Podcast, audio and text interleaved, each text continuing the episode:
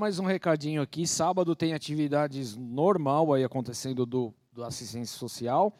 Às 10 horas, balé e jiu-jitsu também acontecendo. E vai ter o bazar aí a partir das 10 horas da manhã com o pessoal da assistência. O último foi sucesso total que teve aí. Vamos continuar assim, em nome de Jesus. Aleluia! Tivemos aí um final de semana poderoso, né? Do, do retiro de casais. Foi realmente muito gostoso. 30 casais na pousada. A gente deu trabalho lá, né? A tia ficou doida, né? A mulher lá ficou doidinha, né? Mas foi muito gostoso. Pena que todos não vieram aqui no culto, né? Eu vou chamar atenção aqui. Eu sei que tem uns online aí que não aguentou o tranco, né? Do final de semana. Pediu água com açúcar, né? Vou te falar, né? Ó, Valério. Valério, tá aí? Meu filho, acorda pra vida, né? Mas tem um povo aí, foi muito gostoso. Você que perdeu a oportunidade de estar junto, você literalmente você perdeu, mas perdeu bonito, foi ou não foi? Né? Que tempo gostoso. O pastor tava solzão, que a gente tava em Maresias, né? Não, não tava solzão. E glória a Deus por isso. Porque, meu, a gente deu muita risada, a gente conversou demais, a gente brincou muito. Foi muito gostoso. Hoje abriu um solzão bom, né? Na estrada, vindo embora. E tudo, Deus sabe de todas as coisas. Tem gente que ficou bravo, não. Se tivesse mantido a primeira data, a gente já tá tudo torrado. Pois é, ia estar tá torrado, aí o marido não ia poder tocar, não ia poder beijar, não ia poder fazer nada. Ia adiantar alguma coisa? Não. Então Deus ele é bom, né? Fala a verdade. Vira aí para tua mulher e fala: Deus é bom, mulher. Né? Foi bom demais, que gostoso. Vamos marcar o próximo já, né? Já para deixar a Dani doida também, né? Não é fácil, não. Glória a Deus, queridos. É isso aí. Abre a tua Bíblia comigo, livro de 1 Pedro.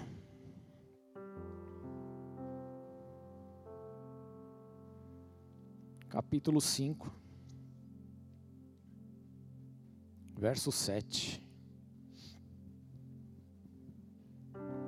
1 Pedro 5, 7. Lancem sobre ele toda a sua ansiedade, porque ele tem cuidado de vocês. Amém? Vamos orar? Senhor, em nome de Jesus, nós queremos te agradecer por essa noite, pelo dom da vida, por estarmos aqui na tua casa por estarmos reunidos como irmãos, como igreja, Senhor, recebendo do direcionamento que vem do alto, das estratégias que o Senhor tem sobre as nossas vidas.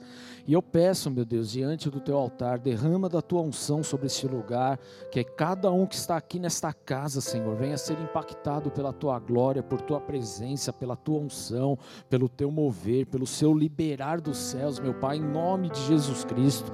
Nos surpreenda nessa noite, meu Pai, com a tua presença de uma forma poderosa poderosa, que as nossas vidas elas sejam, ah, Senhor, impactadas por tua glória e assim transformadas, Senhor, meu Deus, de uma forma poderosa em nome de Jesus Cristo.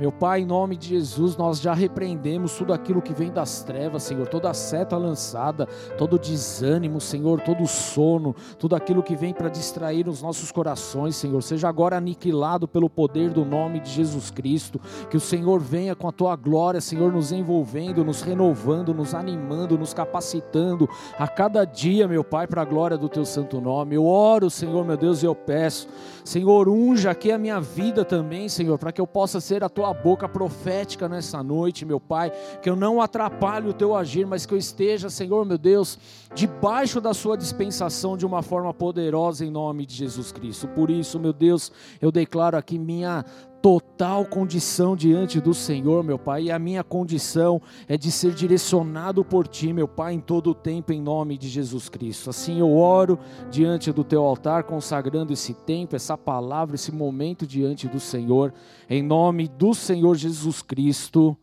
Amém. Glória a Deus. Vamos aplaudir a Jesus. Foi ligeira, né, minha filha? Ficou esperando que da última vez ela veio, foi orar pela palavra.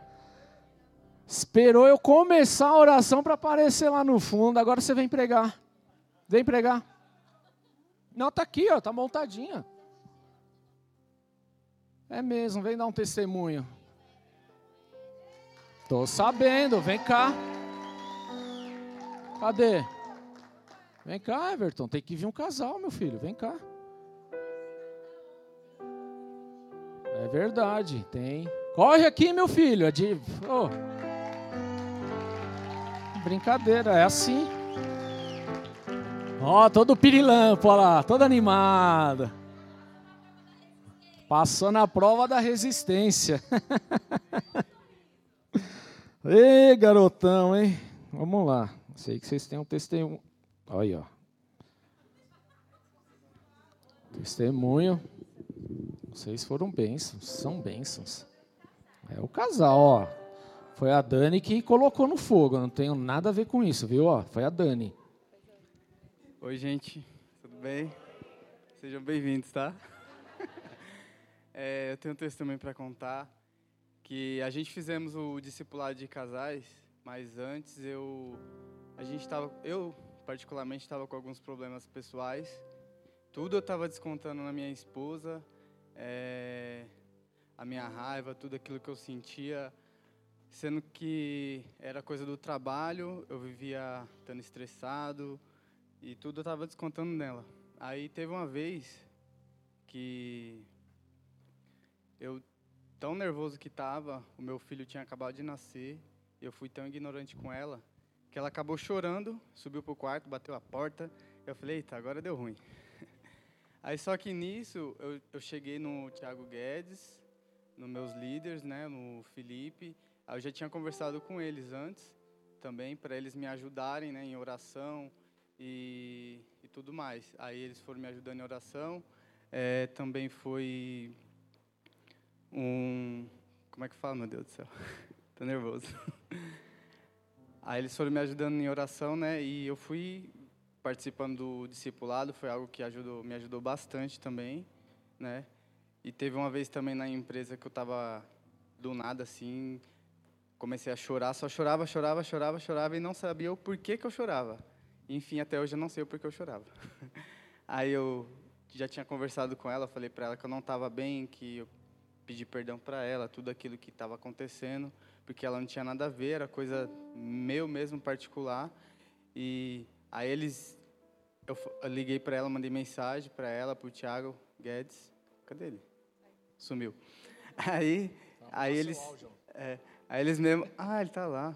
Ah! Aí ele pegou e oraram por mim, né? Foram orando por mim, aí graças a Deus Hoje eu estou 99,9% bem melhor, graças à oração do, de todos. E vamos vencer cada dia mais. Em nome de Jesus, amém. Glória a Deus, tá vendo? Aí você olha para esse menino, você acha que era nervoso? Parentava? Não. Mas depois o retiro de casais ficou assim. Olha lá todo felizão, sorriso de ponta a ponta. Parece um emoji agora andando, ó. Olha lá. Glória a Deus, queridos. E é exatamente isso, amém? Isso nada mais é do que o cuidado de Deus na nossa vida. E eu quero falar exatamente um pouco a respeito sobre o cuidado do Senhor. Por quê, queridos? Porque eu li aqui, ó, 1 Pedro 5,7. Lancem sobre ele toda a sua ansiedade, porque ele tem cuidado de vós. O que é lançar sobre ele toda a sua ansiedade? Eu não estou falando aqui da ansiedade do, do, do, que a psicologia em si ela, ela mostra das dificuldades da alma, não é a respeito apenas disso. Mas de lançar sobre ele, algumas traduções diz toda a sua preocupação. Quem aqui tem preocupação na vida? Todo mundo tem, não é verdade? Mas a palavra de Deus ela está mostrando que nós precisamos lançar sobre ele todas essas coisas, tá?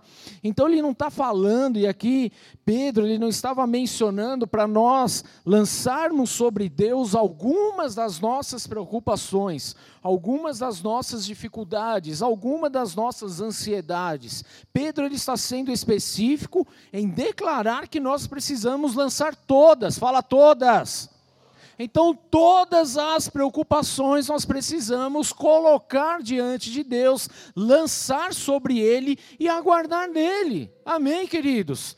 Nós estamos aqui falando com homens e mulheres de Deus, tudo bem? Homens e mulheres que vivem na fé.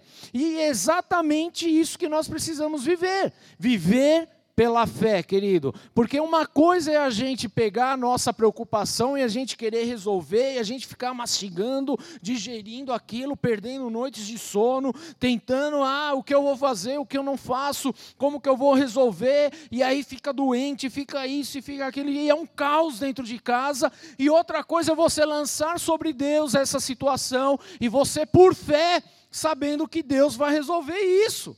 Amém, queridos? O que nós precisamos como igreja é justamente aprender a viver por fé. Fala, viver por fé. E viver por fé, você precisa aprender a confiar em Deus. Acreditar que Ele tem a solução sobre a tua vida.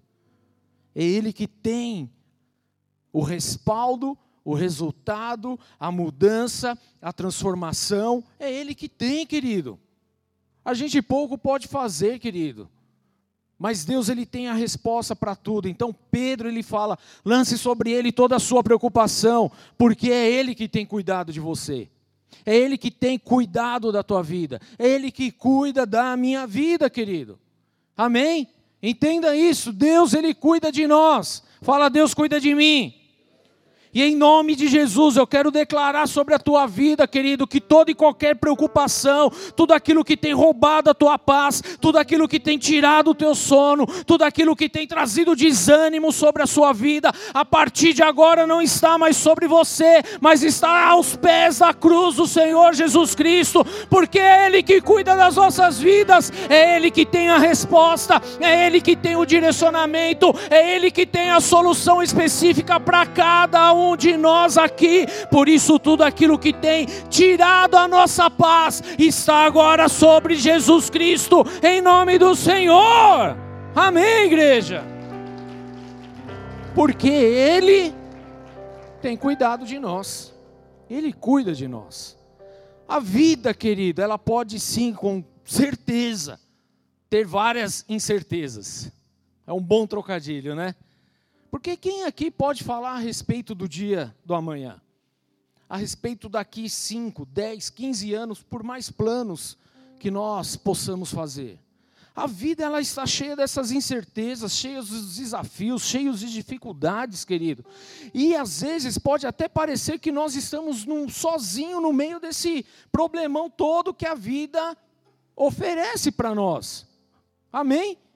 E que ninguém pode chegar e ajudar as nossas vidas. Mas o que nós vemos na palavra de Deus, querido, é que ela nos lembra que Deus ele está sempre conosco e é Ele que cuida de nós em todo o tempo. Amém? Por mais incertezas que você possa ter, e há, querido, eu tenho certeza disso. Eu também tenho uma outra certeza de que é o Senhor que cuida de nós. E a palavra de Deus está justamente fazendo aqui uma uma chamada para nós, para nós lançarmos todas essas preocupações diante de Deus, sobre o Senhor, porque é Ele que pode e vai cuidar de nós.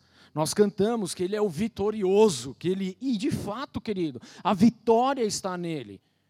Toda vez que eu tentei resolver as coisas por mim mesmo, deu ruim, querido.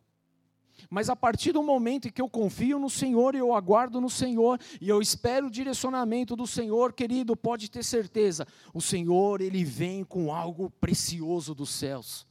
E ele traz renovo, ele traz conforto, ele traz ânimo, ele traz alegria, ele traz esperança, porque esse é o nosso Deus. Amém? Tudo bem, querido?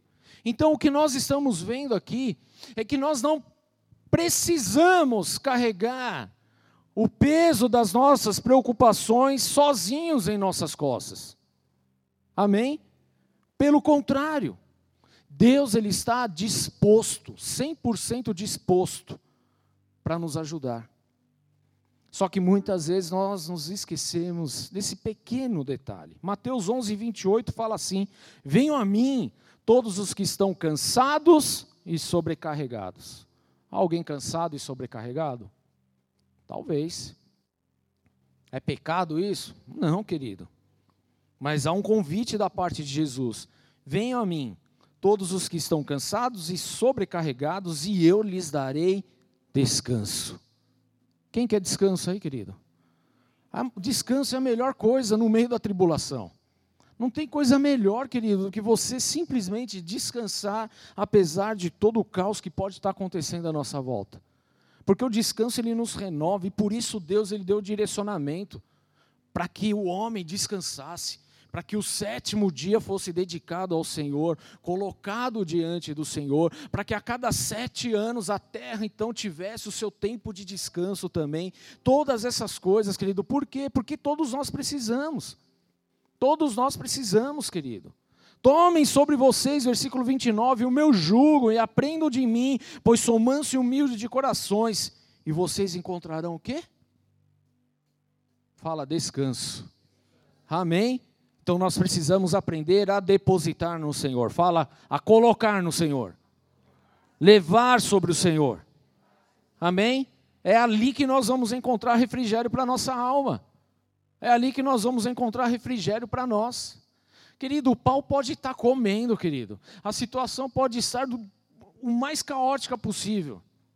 E tem dias que estão assim mesmo. Mas olha, eu chego em casa, eu ponho a minha cabeça no travesseiro eu durmo igual uma criança. E eu acordo bem. Aí a Ju fala: Meu, três segundos, você já estava roncando. Eu estou descansando, está tudo bem. Mas tem isso, tem aquilo? Tem, querido. Todos nós vamos ter, queridos. Mas eu confio no meu Senhor e eu prefiro confiar nele do que na força do meu braço. Porque todas as vezes que eu confiei na força do meu braço, eu só fiz besteira. Eu só perdi. Mas confiando em Deus, as coisas começaram a mudar, querido. Então nós precisamos ter isso como uma verdade absoluta em nossas vidas, em nome de Jesus. Quando nós enfrentamos as dificuldades, queridos, às vezes nós até nos sentimos abandonados, mas não é isso que a Bíblia nos fala. Na verdade, isso é uma estratégia de Satanás, uma seta que ele lança sobre as nossas vidas e a gente toma isso como se fosse uma verdade. E a gente acha que a gente está sozinho no mundo, que Deus não está olhando, que Deus não está cuidando, querido, Deus está cuidando a cada milissegundo da tua vida a cada situação, Ele tem cuidado de vocês, é o que a palavra de Deus nos ensina. A palavra, querido, diz que Deus ele é um Pai amoroso e que cuida de nós, e que Ele nos ama de uma forma incondicional. Quem é pai aqui, mãe? Você não faz tudo pelo teu filho? Faz. Você não cuida dele? Cuida. E por que, que a gente acha que Deus também não vai cuidar dos seus filhos? Há filhos de Deus aqui? Então Deus ele cuida de você. Você não quer o bem para o teu filho? Por que, que você acha que Deus não quer o teu bem? Teu filho, querido, chegou para você algum dia e falou: oh, pai, vai ter dinheiro para pagar as contas do mês aí? Posso te ajudar, pai? Vou começar a trabalhar. Estou com cinco anos, mas eu consigo trabalhar. Ô mãe, vai ter janta hoje? Você já viu alguma criança perguntando se ia ter comida dentro de casa? Porque ela confia 100% em você, querido. Ela é dependente de você. Então, o pau pode estar comendo lá fora, mas ela acredita que, meu, tá tudo bem. Porque é você que está dando esse amparo de uma forma natural, tudo bem, querido? Agora, espiritualmente, Deus faz isso e muito mais sobre as nossas vidas. E nós deveríamos agir da mesma maneira, confiando 100% em Deus. Por quê? Porque nós somos dependentes dEle. Enquanto a gente não entender que nós somos dependentes do Senhor, a gente vai querer tomar as rédeas ainda da nossa vida e, e querer dar um jeito nela. E sempre que a gente fizer isso, querido, a gente vai dar para trás. E a gente vai perder e perder muito. Então nós precisamos aprender a confiar 100% em Deus, porque Ele está presente na nossa vida. Apesar de tantas vezes a gente nem sequer sentir a presença dEle, porque às vezes acontece isso, tudo bem? Acontece, querido. E na verdade isso tem mais a ver com a nossa condição emocional, física e espiritual do que Deus em si, porque ele, a palavra de Deus fala que Ele nunca nos abandonou, que Ele está conosco todos os dias. Agora, o fato de eu não sentir não significa que ele não esteja lá. Ele está lá, ele está caminhando, ele está junto, ele está respaldando, ele está direcionando. Mas a nossa condição espiritual, as nossas emoções, muitas das vezes vai o quê? Atrapalhar isso. E a gente perde essa conexão e a gente acha que a gente está abandonado na ladeira, mas não tem nada a ver. O Senhor, Ele continua conosco. Ele está nos ajudando, amém, querido? Agora, o cuidado de Deus, deixa eu falar isso de uma forma clara, não significa que nós não passaremos por dificuldades ou por situações complicadas na vida, que nós não vamos ter problemas na vida. Nós teremos. Porque a palavra mesmo fala, querido, que os nossos dias são cheios de desafios, são cheios de tribulações. Olha o que Jesus fala lá em João 16, 33. Ele fala assim: eu lhe disse essas coisas para que em mim vocês tenham paz. Nesse mundo vocês terão aflições, contudo tenham ânimo, porque eu venci o mundo. Vai ter aflição, dificuldade, desafio? Vai. Mas nós precisamos manter o nosso ânimo no Senhor, porque Ele já venceu todas essas coisas. Amém, queridos? Ele já venceu, é garantia a garantia de Deus é eterna. Então, tudo que nós passamos aqui é algo passageiro e é algo que vai nos levar a amadurecer, a crescer, a, a, nos tornarmos homens e mulheres maduros no Senhor. Por isso, as dificuldades, as crises aparecem, as aflições vêm, mas não quer dizer que Deus não esteja com você, Ele está com você, querido. Então, quando nós colocamos a nossa confiança em Deus e entregamos as nossas preocupações a Ele, querido, pode ter certeza de que Ele vai nos ajudar a superar tudo aquilo que estiver na nossa frente e Ele vai nos guiar no meio do processo. E como igreja nós precisamos aprender isso. Porque infelizmente, queridos, nós temos estamos vindo de uma época aonde se ensina que não vão ter problemas. Mas há problemas, há dificuldades, há desafios, e todo mundo aqui, o Everton veio aqui e falou que teve um problema, teve um desafio. Agora nós precisamos aprender a confiar que Deus ele tem a solução para nós. Tudo bem? Nós somos homens e mulheres, somos carne, somos sangue, temos ossos, nós temos sentimentos, nós temos um monte de coisa aqui que foi corrompida pelo pecado. E é por isso que a gente faz tanta besteira até hoje. E é por isso que muitas vezes nós temos dificuldades de confiar 100% em Deus, por quê? Porque a nossa versão pecaminosa, adâmica, está lá querendo controlar, dominar as coisas ainda mostrando que não, é você que tem que tomar as rédeas, é você que tem que estar por cima, é você que tem que fazer, você é dono de si mesmo. Não, querido. Nós somos comprados por um alto preço, o preço do sangue do nosso Salvador Jesus Cristo. Nós pertencemos a Ele, nós somos dele, nós não somos nada sem a presença dele. Sem Ele, querido, nós não temos acesso aos céus, nós não temos acesso à eternidade ao lado dele. E nós precisamos ter isso claro. Agora nós só lembramos dessas coisas, querido, de Jesus para ah, no momento do arrebatamento. A gente está vendo o, o, o, cerco se fechar e a gente começa a lembrar, não, é no arrebatamento eu vou. Querido, nós precisamos confiar, não é só para o arrebatamento, nós precisamos confiar hoje. A nossa casa, a nossa família, a nossa conta bancária, as nossas dificuldades, o nosso emprego, é hoje que nós precisamos confiar nele lançar sobre ele todas as preocupações. Nós precisamos em todas as áreas de nossa vida, querido. Não é só hora que a trombeta tocar, eu quero subir. Não, querido. Se você não confiar agora, quando a, a trombeta tocar, você também não sobe. Porque só vai subir, querido, quem confia 100% nele. Não é quem confia meio por cento, não é quem confia uma parte da vida, é quem confia integralmente no Senhor. E nós precisamos ser esses. Tudo bem, igreja? Nós precisamos confiar Ele. Então confia o teu problema ao Senhor. Confia a tua dificuldade ao Senhor. Confia a tua crise conjugal ao Senhor. Confia a tua crise de paternidade de repente ao Senhor. Confia a tua crise financeira ou a tua crise na empresa ou desemprego que você está vivendo, confie no Senhor, porque nada fugiu do controle dele, querido. A gente acha que fugiu, mas não fugiu. Até o desemprego ele vem porque Deus ele deu uma permissão para que isso acontecesse, para que a gente passasse por algumas situações e aprendesse algo. A promoção, quando nós recebemos, também vem, porque Deus assim o permitiu para que a gente aprendesse algo e assim fortalecesse e amadurecesse e fizesse algo diferente. Tudo bem, querido? É na alegria e é na dor. Nós precisamos aprender a confiar em Deus, a lançar sobre Ele as preocupações, igreja. Se nós não aprendermos isso, quando chegar o grande dia, querido, e tocar a trombeta e a igreja for arrebatada, talvez muitos ficarão no meio do caminho porque não aprendeu a confiar no Senhor. A nossa confiança não diz respeito só quando Jesus voltar, a nossa confiança se diz respeito em todas as situações da nossa vida. A gente não pode só confiar que o Senhor ele é o Deus que nos dá a salvação, porque é Ele que dá mesmo, mas nós precisamos aprender que Ele é o Deus que passa conosco no meio do deserto, no meio da tribulação, no meio das tempestades, Ele está junto.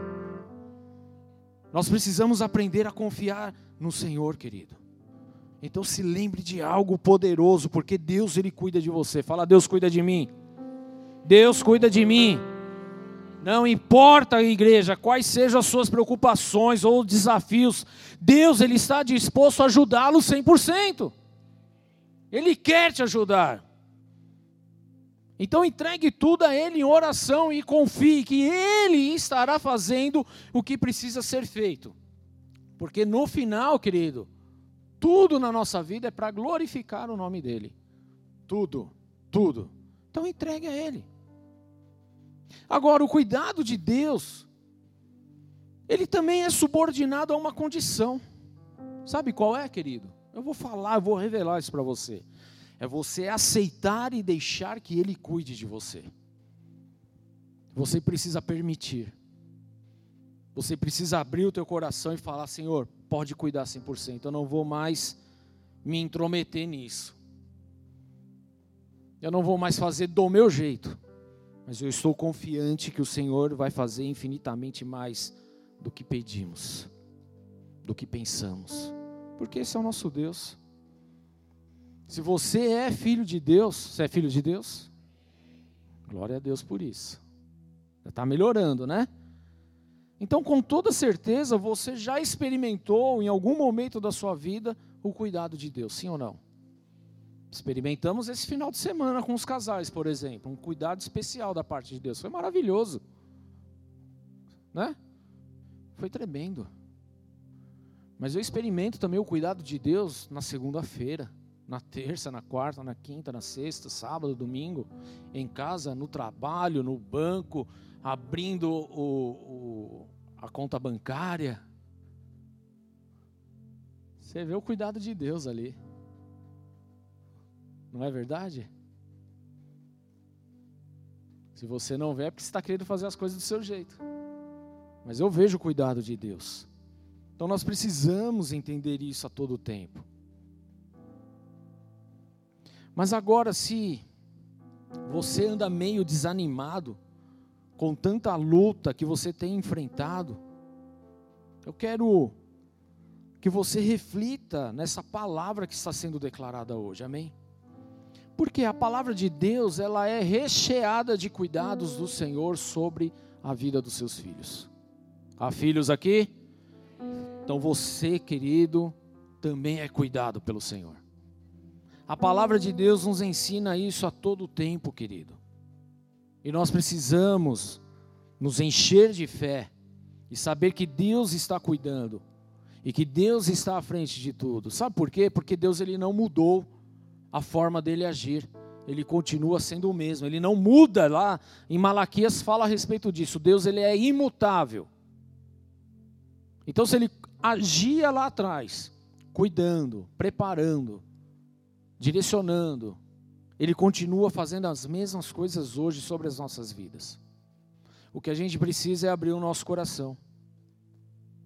Eu tenho certeza que se eu perguntasse aqui de algum cuidado da parte de Deus na tua vida, eu tenho certeza que você se lembraria de algo. Mas eu quero dizer, querido, para você que Deus ele não cuida apenas de, apenas de uma parte específica da tua vida, Ele cuida de toda a tua vida. Ele não cuidou só no dia lá que você veio os céus se moveram e você aceitou Jesus e foi salvo. Aquele foi um cuidado especial, mas não foi o único. Ele continua cuidando da tua vida até hoje. E até que ele volte, querido, assim vai acontecer em nome de Jesus. Então, quando nós olhamos para a palavra de Deus, a gente vê esse cuidado acontecendo. O cuidado desde o momento da criação do mundo, querido. Deus ele cuidava de Adão e Eva lá no jardim do Éden, enquanto eles permitiram ser cuidados. Porque Deus ele vai respeitar a tua decisão. Ele pode até não concordar, mas ele respeita a tua decisão. Isso é o livre-arbítrio, tudo bem? Deus queria que Adão e Eva comessem do fruto proibido? Fala, a resposta é não, você fala não, tá? Tudo bem? Deus queria que Adão e Eva comessem do fruto proibido? Olha que povo abençoado, né? Não queria. Deus concordou quando Adão e Eva comeu do fruto proibido? Não. Mas ele respeitou a decisão. Quando Caim, querido, tentou lá todas aquelas coisas, Deus ele chegou para Caim e falou: O que está acontecendo? Por que teu semblante está assim? Por que está com sangue nos olhos? O pecado bate na sua porta, mas cabe a você dominá-lo. Deus ele concordou com a atitude de Caim contra o seu irmão Abel? Não. Mas respeitou a decisão dele. Trouxe consequências, tudo bem? Porque uma vez que você vive pelo teu livre arbítrio, você tem que entender que para toda ação existe uma reação. Isso é, não muda, tudo bem? Existem consequências. Agora, por pior que seja, querido, Deus ele não brecou nada naquele momento. Ele veio, ele ministrou, ele mostrou, mas a decisão cabe a mim e a você, e é o que está acontecendo hoje aqui. Deus ele vem, ele se mostra, ele ensina, mas ele vai respeitar a tua decisão. Agora eu falo por mim, querido, a minha decisão é ser direcionado por Deus, eu quero confiar 100% nele. É ele que cuida de mim. Mas a gente vê esse cuidado da parte de Deus desde sempre. Deus cuidou lá no início. Deus cuidou de Abraão, querido. Deus cuidou inclusive de José, que passou por tantas coisas, sim ou não? José foi vendido, foi jogado num calabouço, foi depois preso, aconteceu um monte de coisa. Mas no meio do caos, Deus estava lá com ele, cuidou dele em cada detalhe, em cada momento. Agora parece ser um absurdo, mas Deus estava lá com ele, cuidando, querido. E por que, que nós achamos que Deus não vai cuidar de nós? Deus ele cuida de nós, amém? Ele tem cuidado da minha vida, ele tem cuidado da sua vida. Quando nós olhamos para o livro de Êxodo, a gente vê ali o cuidado de Deus com o seu povo. Um cuidado maravilhoso, lindo, querido. Por quê? Porque Deus ele prepara um libertador para o seu povo, para o povo de Israel que estava cativo lá no Egito. Ele prepara esse libertador para o povo e também o guarda. Guarda esse libertador das coisas que estavam acontecendo. Retira ele de cena por um período para que depois ele voltasse porque ele precisava capacitar esse homem, preparar esse homem, que era Moisés, para vir realizar aquilo que precisava ser feito. Não era 40 anos antes. É lógico, para quem estava preso ali no Egito, querido, vivendo na escravidão, o quanto antes viesse ali alguém para libertar, seria maravilhoso. Só que se Moisés ele fosse antes do tempo, as coisas iriam dar ruins, querido, não ia acontecer o que deveria acontecer. Por isso há um tempo de preparo, há um tempo de separação, e isso aconteceu com Moisés. E no tempo oportuno, determinado por Deus, aonde as coisas estavam propícias a acontecer, então Moisés ele é enviado para libertar o seu povo. E ali ele começa a trazer ali as dez pragas e falar: Meu Deus, como assim dez pragas? Pois é, cada praga, querido, era justamente para condenar um tipo de divindade que existia lá no Egito porque nós só podemos ter um único Deus sobre as nossas vidas. Então nada foi por acaso. Às vezes as pessoas falam, não, porque Deus ele, ele, ele só permitiu guerras e não sei o quê, e matança, querido. Quem fala isso não conhece absolutamente nada da Bíblia, não entendeu nada, querido. Não entendeu nada. Existe um tempo para todas as coisas. E as coisas só acontecem dessa forma muitas vezes, por quê, querido? Porque o povo está fora daquilo que é a vontade dele. E para toda causa, há uma consequência. Não é a vontade de Deus. Ele não queria, ele queria que fosse ali o Éden. Estava tudo bonitinho ali. Tudo ajustado, tudo certo, tudo preparado. Ele criou todas as coisas, colocou o homem, agora cultiva a terra, cuida da terra. E é isso. Mas por conta do pecado, da vaidade, do engano, da mentira e tudo isso que ele foi entrando e deturpando a vida do homem, então começou a acontecer um monte de coisa por aí. E é o que acontece até hoje. Então você está tranquilo, de boa, e vem um, vem querer assaltar, o outro lá está xingando, o outro está não sei o quê, e cada um está plantando uma coisa diferente aí, mundo afora, querido. E as pessoas acham que nada disso vai ter uma reação, uma consequência sobre a vida dela, só que a palavra não volta vazia. Aquilo que o homem plantar, ele colherá, tudo bem? Aquilo que o homem semear, ele vai ter de volta, ele vai colher, querido. E as pessoas não, acabam não entendendo essas coisas. Mas nós vemos o cuidado de Deus com o povo de Israel, por exemplo, querido, quando ele entra no deserto. Apesar da rebeldia que muitas vezes o povo ali estava se rebelando, murmurando, injuriando, mas Deus ele cuidou e Deus ele tem cuidado da nossa vida também. Porque afinal de contas aqui, queridos, quem aqui nunca deu uma murmuradinha? Quem aqui nunca deu uma rebelada contra Deus? Mas Deus não deixou de cuidar. Tudo bem? Aconteceu com o povo lá também. Mesmo em meio a tudo aquilo que eles estavam vivendo, Deus enviou o maná. Deus enviou as, co as codornizes lá para alimentar o seu povo. Deus fez brotar água no meio do deserto para saciar a sede do povo, querido. Deus ele sara as águas amargas também para que o povo pudesse ali tomar, beber e saciar a sua sede. Cuidado de Deus, querido. Quando Deus eh, enviou Moisés para libertar, Deus preparou todas as coisas. Deus permitiu que uma coluna de nuvem para proteger aquele povo do sol escaldante do meio do deserto. Mas também preparou uma coluna de fogo para cuidar do povo durante a noite, que era um frio lascado. E você, estou te falando de coisas práticas aqui que aconteceram com o povo lá do Egito, que estava saindo do Egito, rumo à terra prometida. Um cuidado de Deus, querido. Dá a nuvem para proteger, depois dá o fogo para dar uma aquecida, para iluminar a sua noite, para fazer a diferença. Esse é o nosso Deus, querido, que cuida de cada detalhe da nossa vida. Quando nós olhamos para a vida dos profetas também, nós vemos ali o cuidado de Deus. E eu estou falando a respeito disso para quê? Para você entender e criar fé no teu coração, querido. Para entender que Deus ele continua cuidando, que ele é o mesmo, que ele opera, que ele realiza, que nas pequenas coisas ele está providenciando algo excelente sobre as nossas vidas. Jonas, vamos falar de Jonas?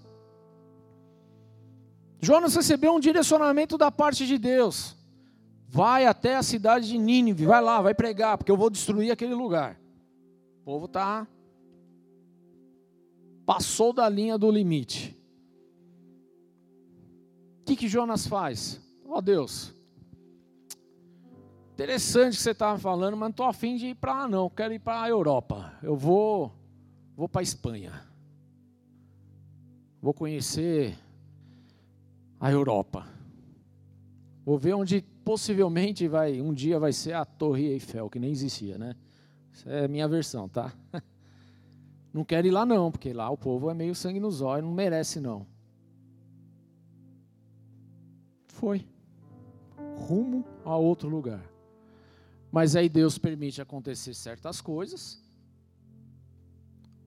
uma certa tempestade no meio do caminho, onde as pessoas começam a falar: Meu, o que está acontecendo? O que está rolando? Vamos perguntar para os nossos deuses, vamos perguntar isso. Vira para ele e fala: Meu, e você? Você não vai perguntar para o seu Deus o que está acontecendo, o que está rolando? Aí ele fala: Ah, meu, na verdade, tudo isso está acontecendo é por minha causa. Porque o meu Deus, né? O Deus de Israel, aí o povo entrou em choque. Falou: O quê? O Deus dele está fazendo tudo isso. Então você precisa sair desse barco, vai embora. E ele saiu, jogaram ao mar, acabou a tempestade. Aí vem um peixe grande e engole Jonas. Olha o cuidado de Deus, querido. Engoliu para ele não morrer afogado, né? Engoliu. E pegou ele em um determinado lugar e o peixe levou ele de volta para Nínive. E Deus faz isso com a gente, querido. E ele vai lá, ele prega a palavra, as coisas acontecem, aquele povo é transformado, é curado e coisas maravilhosas acontecem. Esse é o nosso Deus, tudo bem? Agora, alguém aqui já imaginou ser protegido dentro da de um peixe grande? Mas você sabia que teve um homem no final do, do século XVIII que aconteceu isso? Um pescador saiu, estava lá, vem uma baleia cachalote, aquelas gigantonas, bateu, engoliu o cara. Acharam ele dois dias depois, e vivo. Até os homens da era moderna tem que bater e falar, meu, é, o cara, dá para viver dentro da baleia mesmo, aí de um peixe grande, né? Por mais absurdo que seja. Mas se a palavra de Deus falasse, querido, que foi Jonas que engoliu o peixe grande, eu ia acreditar. Que a palavra de Deus não erra, tudo bem? E nós precisamos aprender a confiar nela. Então Deus ele usa dessas coisas. Deus ele manda corvos, por exemplo, para alimentar Elias no meio do caos, no meio da seca, no meio de um lugar que não tinha nada. E depois que seca o rio onde ele estava, então Deus ele fala a Elias, sai daí agora, vai procurar uma viúva lá em Sarepta. Olha o cuidado de Deus. E chega lá, essa viúva o alimenta. E não só o alimenta, mas aí Deus ele multiplica o alimento da viúva e não falta comida mais naquela casa, querido. Olha o cuidado de Deus, querido, nas pequenas coisas. E passado algum tempo, ainda o filho dessa mulher acaba morrendo e o profeta vai lá e faz o quê? Ressuscita o menino.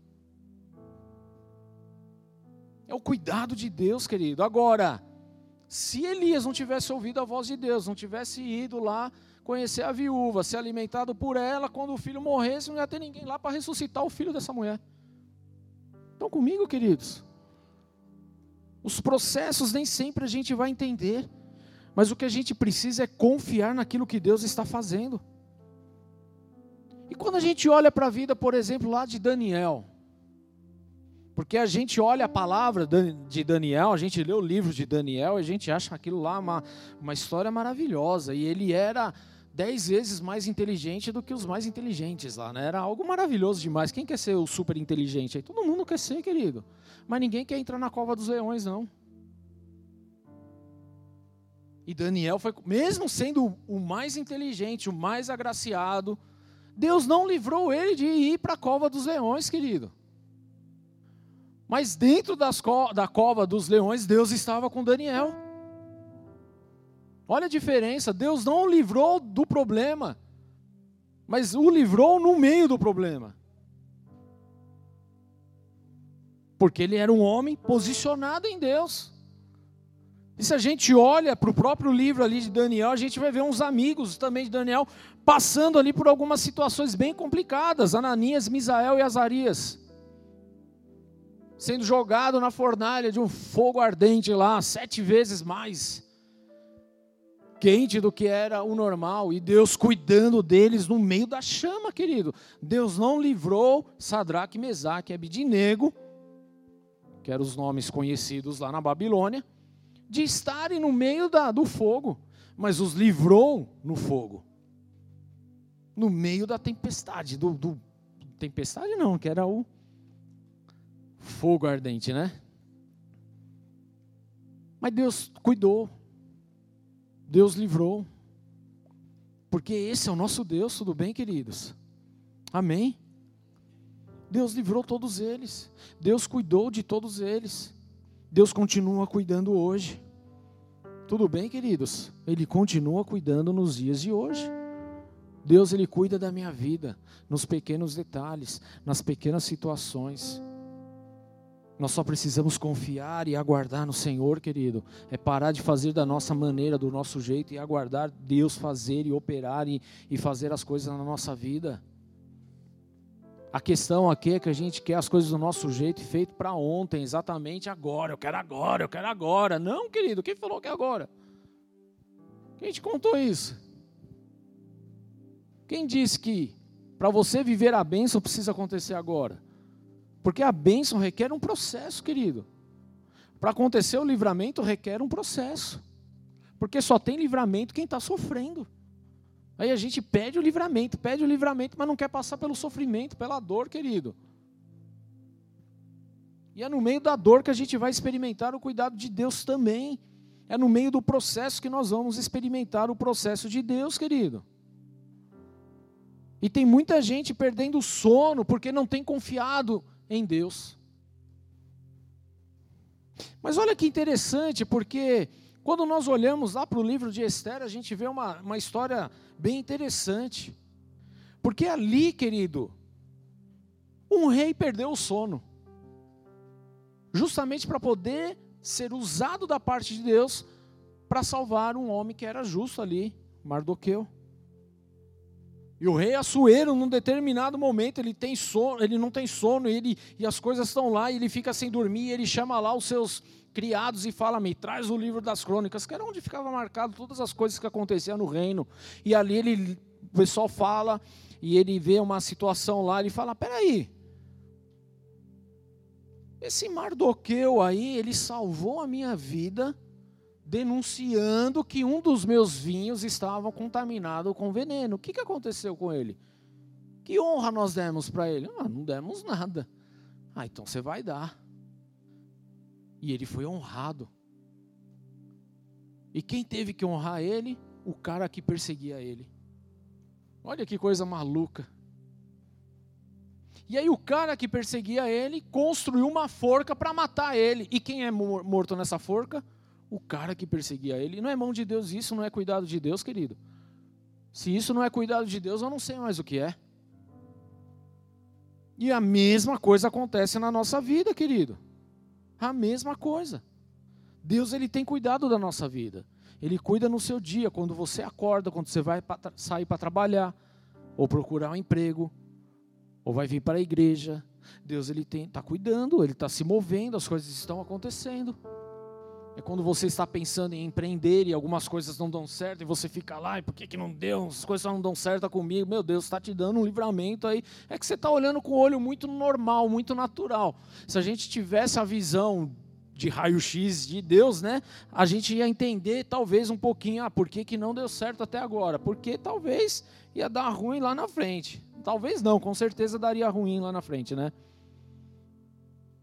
Mas aí a gente fica nessa, nesse jogo de cintura, se questionando, ah, mas deu certo com um, não dá certo comigo, então Deus não me ama tanto quanto ama ele.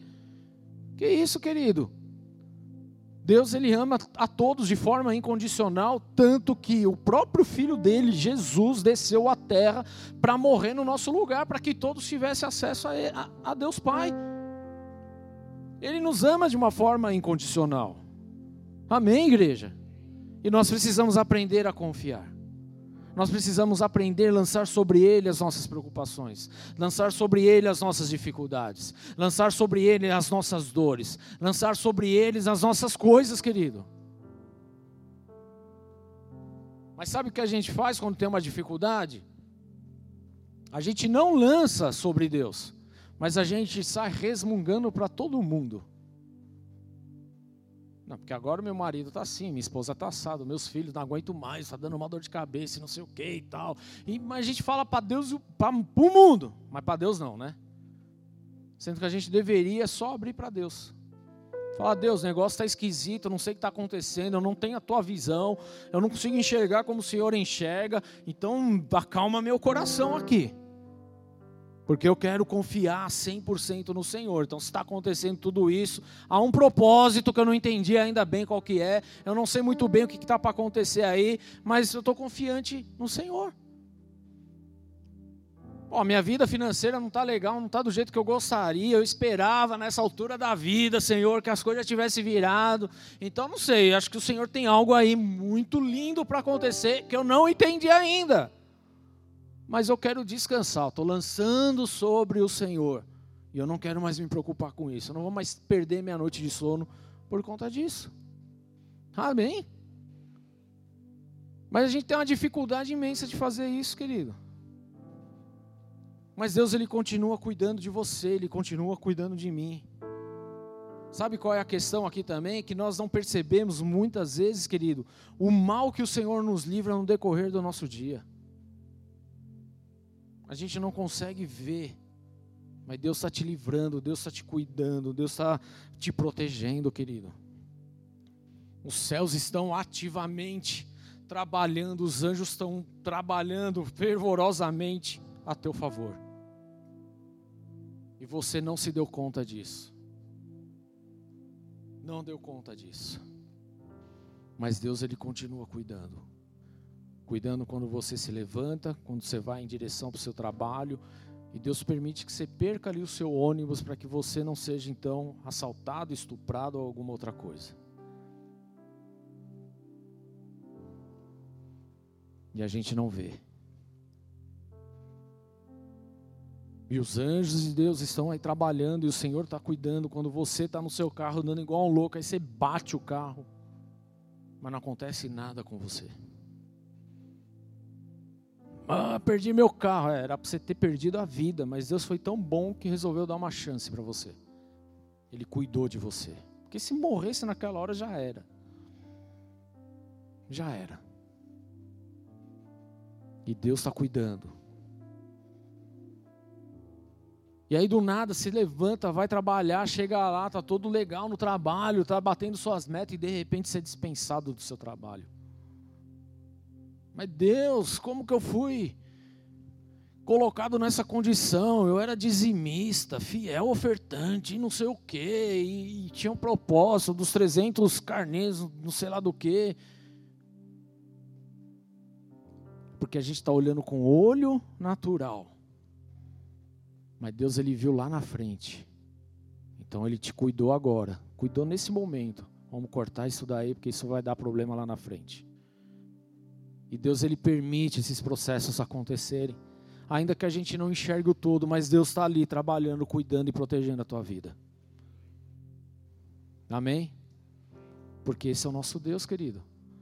Lançamos sobre Ele a nossa inquietude, as nossas preocupações, as nossas dificuldades porque é Ele que tem cuidado de nós. Nós precisamos, querido, glorificar mais a Deus na nossa vida. Mais a Deus. E quantas vezes Deus não te livrou, querido? Eu não sei, já aconteceu comigo, não sei com você. Mas eu saí de casa e pá, o cara ser assaltado na minha frente. Se eu tivesse saído os, os 30 segundos que normalmente eu sairia mais cedo para ir para o trabalho, o assaltado seria eu. Ou envolvido no acidente seria eu. E Deus tem cuidado de mim. E eu vejo o cuidado de Deus em todas essas coisas. O Rubens, querido, lá de trás, era um Rubens que só via as coisas ruins nas coisas. Eu não sei se você já passou por isso, mas eu, eu sempre vejo o lado negativo da coisa. É quase o Darth Vader aí. Só vejo o lado ruim, lado negro da coisa. E Deus ele começou a me ministrar a respeito disso. Você não tem que ficar vendo o lado ruim das coisas. Vê a, o, o que eu estou providenciando. Porque a minha visão era assim: começava a falar alguma coisa, e falava, não, isso aí não vai dar certo não, por causa disso, disse disso. Aí se fizesse assim, não, também não dá por causa disso, disso e disso. Eu só vi o lado, o lado ruim da coisa. E Deus falou, para de ver dessa forma, porque não é só o lado ruim da coisa, vê o que eu estou providenciando. Muda a tua visão, muda a tua ótica, muda a forma como você interpreta as coisas, como você entende as coisas. E aí eu comecei a ver que era Deus me guardando, Deus me protegendo, Deus me tratando. As coisas que acontecem, eu vi a mão de Deus sobre a minha vida.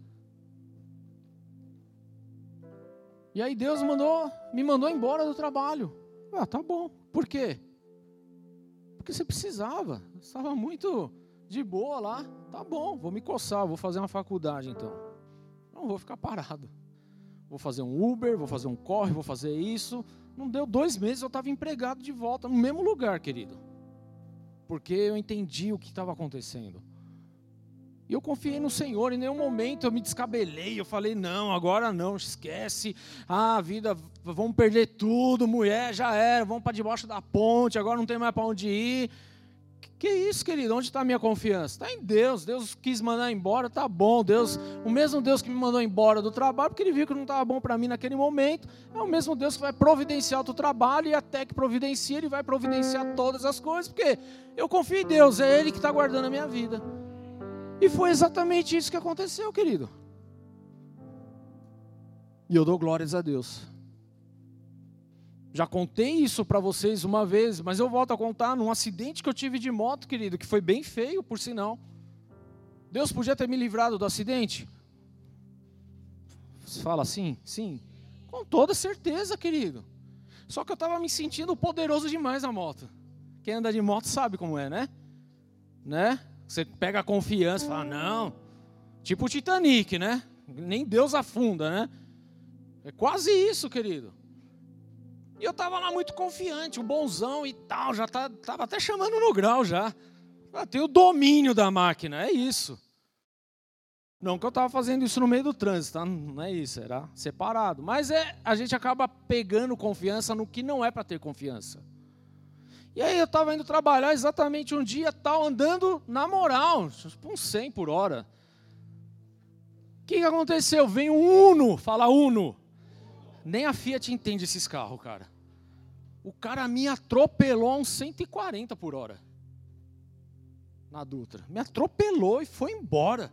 Eu voei, voei, mas voei. Parecia um Superman desgovernado.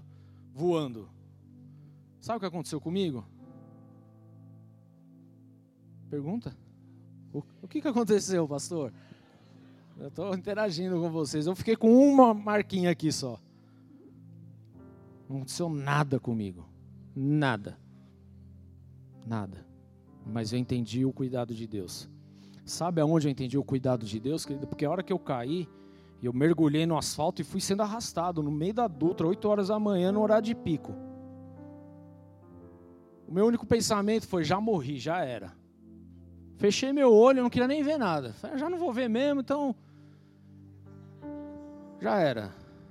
Eu só lembro de eu batendo no. Na, o cara batendo em mim, eu batendo no, no carro dele, eu voando. Falei, já era, agora é céu. Espero, né? Tipo assim, espero. Né? E eu fechei o olho, eu fiquei ali, até que eu parei, eu dei mais uns dois, três segundos, que parecia uns, uns três dias. Eu falei, meu, acho que agora eu estou no céu, deixa eu abrir o olho. A hora que eu abro o olho assim, a Dutra parada, de ponta a ponta. Eu falei, oxe, eu estou vivo. Eu nem sei se eu estava quebrado, o que tinha acontecido. Do mesmo jeito que eu olhei que eu estou vivo, eu pulei. Pá, saí correndo igual um louco. Eu vi minha moto já do outro lado lá, já quase no rio lá, que sei lá. E eu falei, meu Deus, e eu vi um cara caído. Eu falei, mano, minha moto derrubou esse cara, ainda meu, vai sobrar para mim. Eu fui lá conversar com o cara ainda, olha só. Eu achava que estava morto já abrindo, vou ver Jesus. E eu fui lá socorrer o cara também. O cara, meu. Eu falei, não, fica aí, vamos chamar a ambulância tal. A gente precisa ser levado para o hospital. Não sei nem que se acontecer alguma coisa. O cara, não, não, não, não, não, não, não, não, não posso, não posso. Falei, como não, não, cara? Eu só vi um cara que ia te atropelar. Eu joguei minha moto na frente para não bater em você e eu fui atropelado junto, mas tá tudo bem e eu preciso ir embora. Subiu na moto, sumiu, não vi nunca mais o cara. Eu falei, isso é um anjo de Deus encarnou aí e me socorreu. E sabe o que, que eu fiz, querido, depois disso? Eu fui para o acostamento, levantei minha mão aos céus e comecei a glorificar a Deus. Senhor, te glorifico, Senhor é o Deus da vida. Eu poderia ter ido agora, e seria a tua vontade, mas o Senhor permitiu que isso acontecesse, porque eu preciso aprender algumas coisas, e eu aprendi, querido. E graças a Deus foi meu único tombo, para a glória de Deus. Mas pensa num cara que anda num cuidado. Sou eu, querido. Você não confia na moto? Não. Não confio, eu confio em Deus, cara. Então eu faço as curvas, posso fazer, mas estou lá de boa, ó, só olhando, Senhor, põe teu anjo aqui, põe tu na garupa. É assim que eu ando hoje. E está tudo bem, querido. E Deus ele permite algumas coisas para a gente crescer. Agora é fácil passar por isso? Não. Porque a hora que eu caí, queridos, eu falei, meu, agora. Vou ligar para a Ju. Não, melhor não, deixa quieto. O pau vai comer, ela estava grávida ainda na época, faz tempo já isso. É capaz ela ter o filho antes do tempo ainda. Não, não vou ligar. Falei, meu, vou ligar para o meu pai. Nossa, meu pai melhor não, porque ele odeia a moto. Eu vou ficar ouvindo até Jesus voltar. Meu, olha só o que a gente pensa na hora, né? Quer saber? Eu vou para o acostamento, eu vou glorificar a Deus. Que eu estou aqui. Fiquei uns três meses com dor, mas está tudo bem. E é isso, queridos. Porque Deus, Ele guarda. Amém? Ele guarda, Ele guarda, guarda, fala, Deus guarda. Deus nos guarda. Um dia eu fui parar o carro no mecânico, querido. Eu precisava resolver um negocinho. O cara ele olhou no carro e falou: Você não vai sair com esse carro daqui, não. Falei: Oxi, só preciso arrumar esse negócio aqui. Ele: Não, não, não, não, você não está entendendo. Você está sem bandeja, sem eixo, sem não sei o quê. Não sei nem como seu carro está andando. Está tudo estourado. Você não vai sair daqui. Eu falei, não, mas não tenho dinheiro, não dá. Não, você não está entendendo. Não, não, não, depois a gente conversa, mas daqui você não vai sair com esse carro, está perigoso, você vai morrer com esse carro. E eu nem tinha me, me ligado nisso. Eu ouvia uns barulhinhos, mas tá, tá aí tudo bem. Normal, estamos no Brasil, né? Mas Deus providencia. Amém, queridos? Porque esse é o nosso Deus. Esse é o nosso Deus. Minha filha um dia foi viajar na formatura da escola. E ela foi de avião com o pessoal da escola. Teve acidente, teve turbulência, teve tudo que você imaginou. Sabe o que minha filha lembra? De nada. Porque Deus fez ela adormecer em todo o caminho. Pessoal lá se borrando de medo. E ela maravilhosa. Oi, gente, vamos agora para o parque? Não sabia nem que estava rolando, querido, porque é Deus que guarda. Amém, queridos? Esse é o nosso Deus. Esse é o nosso Senhor. Ele cuida nos detalhes. Coisa que parece ser besta, mas Ele está cuidando, está livrando. Amém, igreja? Então amanhã, quando você levantar de casa, entenda, Deus Ele continua com você. Quando você estiver no meio da dificuldade, querido, lance sobre Ele as suas preocupações. Não queira resolver por si mesmo. Coloque aos pés da cruz o Senhor, porque Ele é o Deus que traz todo o livramento necessário sobre as nossas vidas. Deus ele não se esquece de nós, querido. Ele não se esquece de nós. Em nenhum momento. Mateus 6, 25. Fala assim: Portanto, lhes digo, não se preocupem com as suas próprias vidas quanto ao que comer ou beber, nem com os próprios corpos quanto ao que vestir. Não é a vida mais importante do que a comida e o corpo mais importante do que a roupa? Observem as aves dos céus, não semeiam, nem colhem, nem armazenam em celeiros, contudo o Pai Celestial as alimenta. Não tem vocês muito mais valor do que elas? Quem de vocês, por mais que se preocupe, tem alguém preocupado aí? Tinha no começo, pelo menos no começo do culto, vocês levantaram a mão que tinha preocupação, né? Quem de vocês, por mais que se preocupe, pode acrescentar uma hora que seja a sua vida? Quem pode? Ninguém, querido. Porque vocês se preocupam com roupas, vejam como crescem os lírios do campo. Eles não trabalham e nem tecem. Contudo, lhes digo que nem Salomão, em todo o seu esplendor, vestiu-se como um deles. Se Deus veste assim a erva do campo, que hoje existe, amanhã é lançada no fogo, não vestirá muito mais a vocês, homens de pequena fé. E aí a gente quer viver alucinado no trabalho para querer ganhar cada vez mais. Sabe o que está faltando, querido? É vivermos por fé. Se vivêssemos por fé, nós iríamos ver a provisão de Deus diária na nossa vida. Mas a gente quer ter além daquilo que de fato é para ter. Portanto, não se preocupem dizendo o que vamos comer, o que vamos beber, ou o que vamos vestir, pois os pagãos é que correm atrás dessas coisas, mas o Pai Celestial sabe, fala, Deus sabe do que vocês precisam. Amém? Fala, Deus sabe do que eu preciso. E aqui vem o segredo, querido. Busquem, pois, em primeiro lugar, o reino de Deus e a sua justiça, e todas essas coisas lhe serão acrescentadas. Portanto, não se preocupe com amanhã. Fala, não se preocupe com amanhã. Não se preocupe com amanhã. Só confie em Deus, querido. Não se preocupe com amanhã, pois o amanhã se preocupará consigo mesmo, basta cada dia o seu próprio mal, as suas próprias preocupações.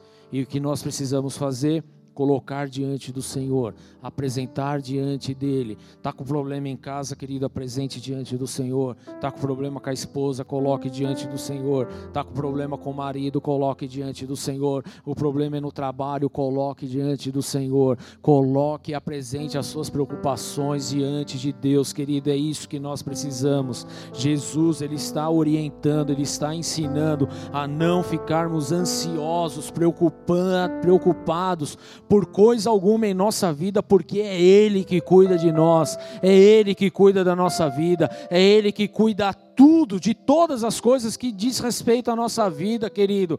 Ele cuida do que nós vemos e Ele cuida do que nós não vemos. Esse é o nosso Deus, querido, e é nisso que nós precisamos nos apoiar hoje e sair daqui entendendo. Nós precisamos aprender a viver o dia de hoje, querido. É o hoje. O dia de hoje se chama presente. O passado já foi, você não pode fazer nada, querido. Mas o presente é o agora, é nesse momento que você tem que colocar diante de Deus, querido. O momento agora é o presente. O que é um presente, querido? Quem gosta de presente aí? É o que Deus dá todo dia para nós, presente, querido. Viva o presente, viva o bom do hoje, aquilo que eu tenho para agora, aquilo que estou providenciando nesse momento. Sabe qual é o problema, querido? A gente quer viver hoje com a nossa cabeça para daqui a um dia, cinco anos, dez anos, vinte anos, e a gente está perdendo saúde, perdendo cabelo, perdendo neurônio, perdendo um monte de coisa, com situações que a gente nem sabe se vai chegar. E aí a gente estraga tudo aqui, sendo que a gente tinha que viver o agora, o momento desse, desse momento aqui, querido. Era para a gente estar aqui vivendo o melhor da parte de Deus nesse culto e fazendo aquilo que é para ser feito, que é adorar, que é exaltar, que é glorificar, que é glorificar, exaltar, adorar, bendizer o nome de Deus, declarar a nossa dependência nele, que Ele é o Todo-Poderoso, Ele é o Senhor, é o que rege o universo e rege as nossas vidas também. É isso que a gente tem que fazer, querido, é levantar, glorificar a Deus e falar: Deus, esse dia ele é teu, não pertence a mim, faz dele o que o Senhor quiser, só me direciona, só quero estar na sua dispensação, eu só quero ouvir a tua voz, eu não quero ficar inquieto com coisa alguma, Jesus. As minhas preocupações estão diante do Senhor, então é o Senhor que cuida, é o Senhor que faz, é o Senhor que opera, é o Senhor que realiza, é o Senhor que providencia todas as coisas. Eu só estou aqui para cumprir com a tua palavra, com o propósito que o Senhor lançou sobre a minha vida em nome de Jesus. Lancem sobre ele toda a sua preocupação, porque é ele que cuida de nós. E eu quero convidar você a se lançar diante do Senhor nessa noite. Feche seus olhos, querido. Curve a sua cabeça um instante.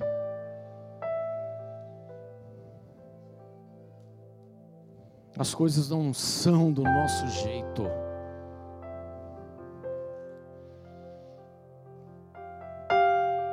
Deus ele se preocupa tanto dos detalhes que ele fala que até até os cabelos da nossa cabeça ele sabe quantos são. Você não tem capacidade, querido, para saber quantos cabelos você tem na cabeça. Você sequer conseguiria contar isso. Mas até isso Deus ele tem o cuidado e o controle sobre a tua vida. Até isso. Ele é o Deus que providencia. Ele é o Deus que cuida das nossas vidas. Eu quero dar a oportunidade para que você hoje se lance aos pés do Senhor. E a primeira providência, o primeiro cuidado dele, querido, é justamente abrir a porta dos céus para você. E isso pode acontecer como, querido? Você confiando em Jesus Cristo. Você confiando que Ele é o teu Senhor e o teu Salvador. Quando você confia que Ele é o teu Deus, o teu Senhor e o teu Salvador, querido, você tem acesso à eternidade ao lado dele.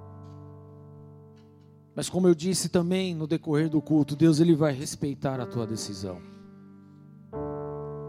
Mas em toda decisão existe consequências.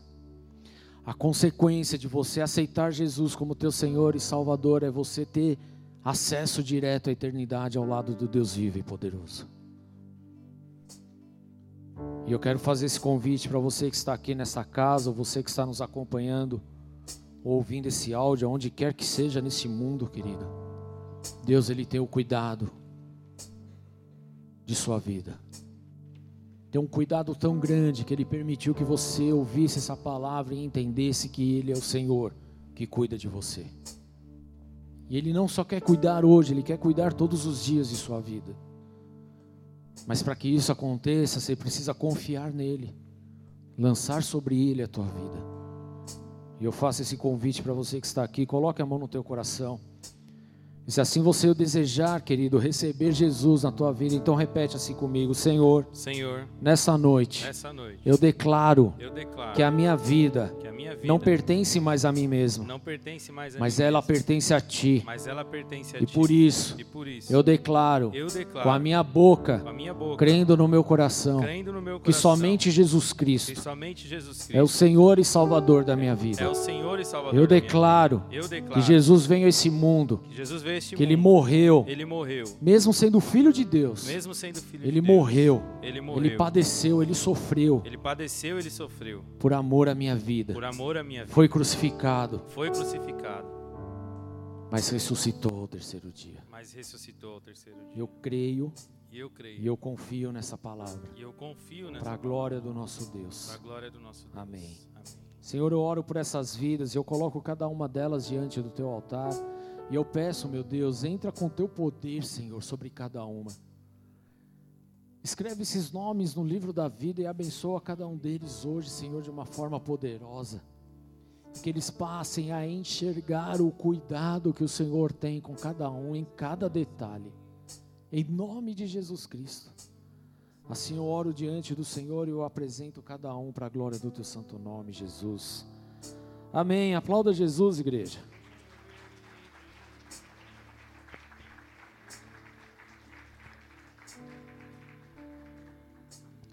Você está aqui hoje, fez essa oração, está nos visitando. Vou pedir para você procurar. É a Brenda que está aí? É a Brenda. Lá no final da igreja, procura ela. Ela quer te dar um abraço, orar pela tua vida, te apresentar uma célula, te chamar para estar conosco em outros cultos também. Em nome de Jesus. Amém? O mesmo para você que está acompanhando aí pelo YouTube. Também tem o WhatsApp do Ministério Boas-Vindas passando aí na sua tela. Anota aí assim que acabar o culto manda uma mensagem que a gente já vai te responder também em nome de Jesus. Amém, queridos? Glória a Deus. Vamos ficar de pé? Existe o cuidado de Deus sobre nós. Fala, existe o cuidado de Deus sobre minha vida. Ainda que eu não veja, mas eu sei que o Senhor cuida de mim. É Ele que cuida de mim. Lancem sobre Ele toda a sua ansiedade porque Ele tem cuidado de vocês. O Senhor, Ele tem cuidado de nossas vidas. O que nós precisamos fazer hoje, queridos, como os filhos de Deus, é justamente lançar sobre Ele as nossas preocupações, é fazer conhecidas nossas petições a Ele, queridos. É parar de querer dar o jeitinho brasileiro, é querer de parar dar o nosso jeitinho nas coisas e passar a confiar no Deus Todo-Poderoso. Feche seus olhos, querido. Levante sua mão. Comece a declarar ao Senhor. Apresente a Ele as suas preocupações. Apresente a Ele sua ansiedade. Apresente a Ele as suas queixas, as suas dores, os problemas, os desafios as coisas que têm acontecido na sua vida, porque é Ele que tem o cuidado de você, é Ele que tem cuidado de você, é Ele que tem cuidado de sua vida. Senhor, nós colocamos diante do Teu altar, meu Pai, as preocupações que nos cercam, as preocupações do dia a dia, as instabilidades, Senhor, que surgem a todo momento. Ah, Senhor, meu Deus, nós apresentamos, Senhor, meu Deus, as nossas dores, Senhor, os desafios que nós temos, Senhor meu Deus, hoje, como homens e mulheres de Deus, de poder conduzir a nossa família aos pés do Senhor, meu Pai. Nós colocamos diante do Senhor os nossos trabalhos, Senhor, aquilo que nós fazemos, meu Pai. De forma alguma nós queremos, Senhor meu Deus, colocar o trabalho acima de nós e acima do Senhor. Nós queremos, meu Pai, tão somente estar debaixo da tua vontade. Por isso, meu Deus, nós fazemos conhecidas hoje diante do teu altar as preocupações que cercam as nossas vidas, Senhor. Ah, Senhor, os desafios financeiros, as contas que batem, que surgem, que vêm. Ah, meu Deus, nós colocamos diante do Senhor, porque a nossa confiança está em Ti, meu Deus. Nós cremos no Senhor e podemos declarar que é o Senhor que cuida de nós, é o Senhor que cuida de nossas vidas, é o Senhor que cuida dos nossos corações, é o Senhor que cuida dos nossos sonhos, é o Senhor que cuida na segunda-feira, na terça, na quarta e todos os dias de nossas vidas. É o Senhor, meu Pai, que prepara todas as coisas. E por isso nós queremos viver a cada dia, Senhor, exaltando e glorificando o Teu santo nome, entronizando o Deus Todo-Poderoso, o Deus que não perde o controle de nada o Deus que é soberano sobre todas as coisas. Ao teu nome, Jesus, nós entregamos tudo, Senhor. Até agora nós estávamos vivendo de forma sobrecarregada, de forma cansada, porque a gente estava fazendo as coisas por nós mesmos. Mas agora, Jesus, nós declaramos, meu Pai, e nós lançamos sobre ti todo esse peso, toda essa angústia, toda essa dor, todo esse sofrimento, todas essas preocupações, meu Pai. E nós confiamos 100% no teu agir, em nome de Jesus. E se assim você crê, então aplauda ao Senhor e adore esse nome, adore esse nome. Aleluia.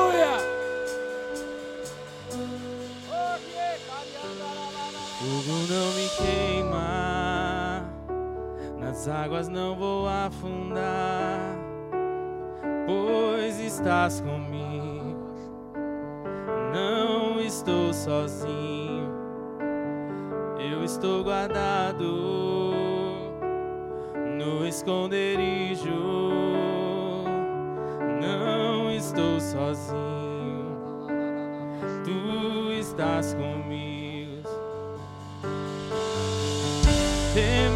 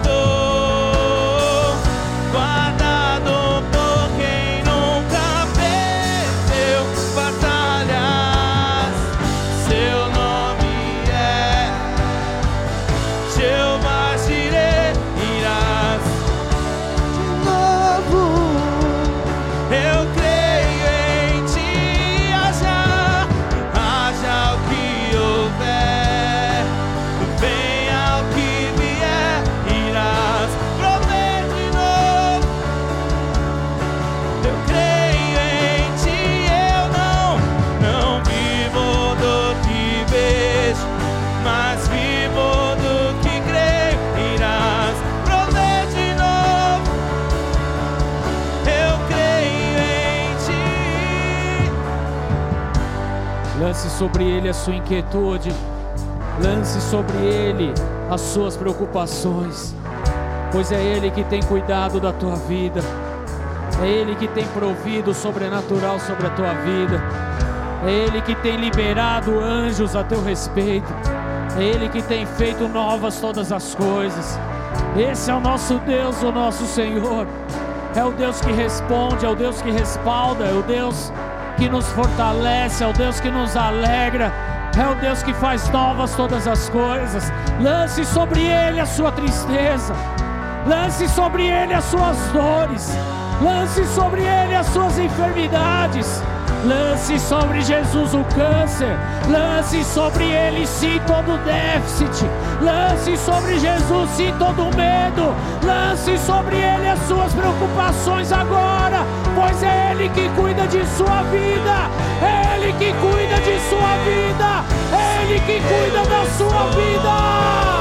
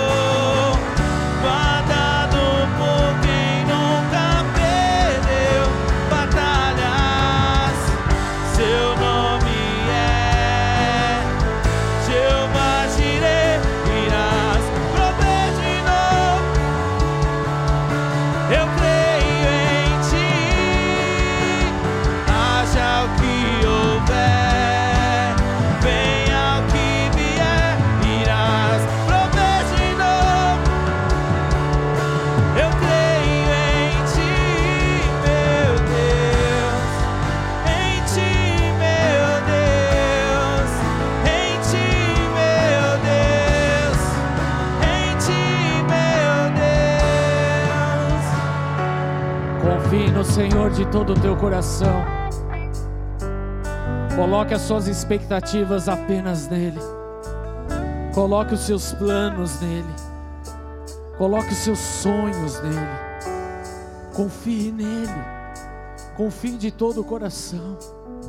Lance as suas preocupações. Não perca mais o seu sono com o dia de amanhã, porque é Ele que tem o cuidado de sua vida. Ele tem o cuidado da sua vida. Viva o dia de hoje como se fosse o seu último dia, porque é isso que nós precisamos aprender a fazer. Adorando, exaltando, glorificando, confiando, vivendo em fé, crendo que Ele tem o melhor sobre nós, crendo que Ele tem o melhor sobre as nossas vidas. Viva o dia de hoje, na expectativa assim de que Ele tem o melhor sobre ti. Viva o dia de hoje esperando o cuidado dele sobre a tua vida. Não é mais se descabelando pelo dia de amanhã, se descabelando pelas coisas que estão por vir, das situações que estão acontecendo no mundo, mas viva o dia de hoje, confiando que Ele é o teu Deus que te guarda, que te cuida. Esse é o nosso Deus, aleluia. Aplauda o Senhor nessa noite e adore este nome santo, santo, santo. temer porque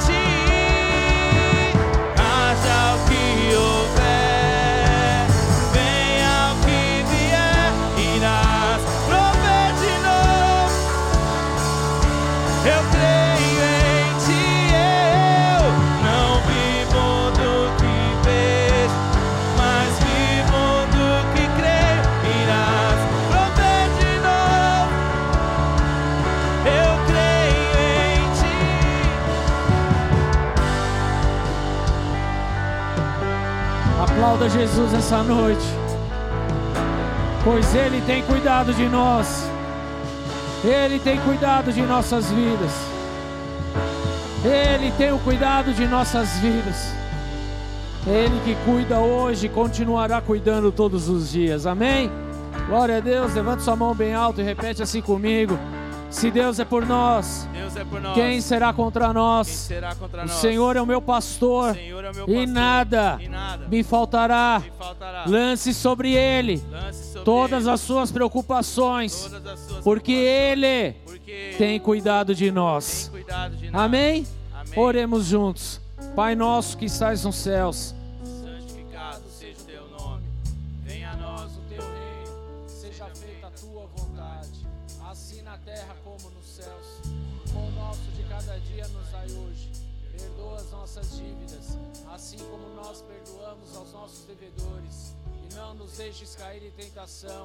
mas livra-nos do mal, pois teu é o reino, o poder e a glória para sempre.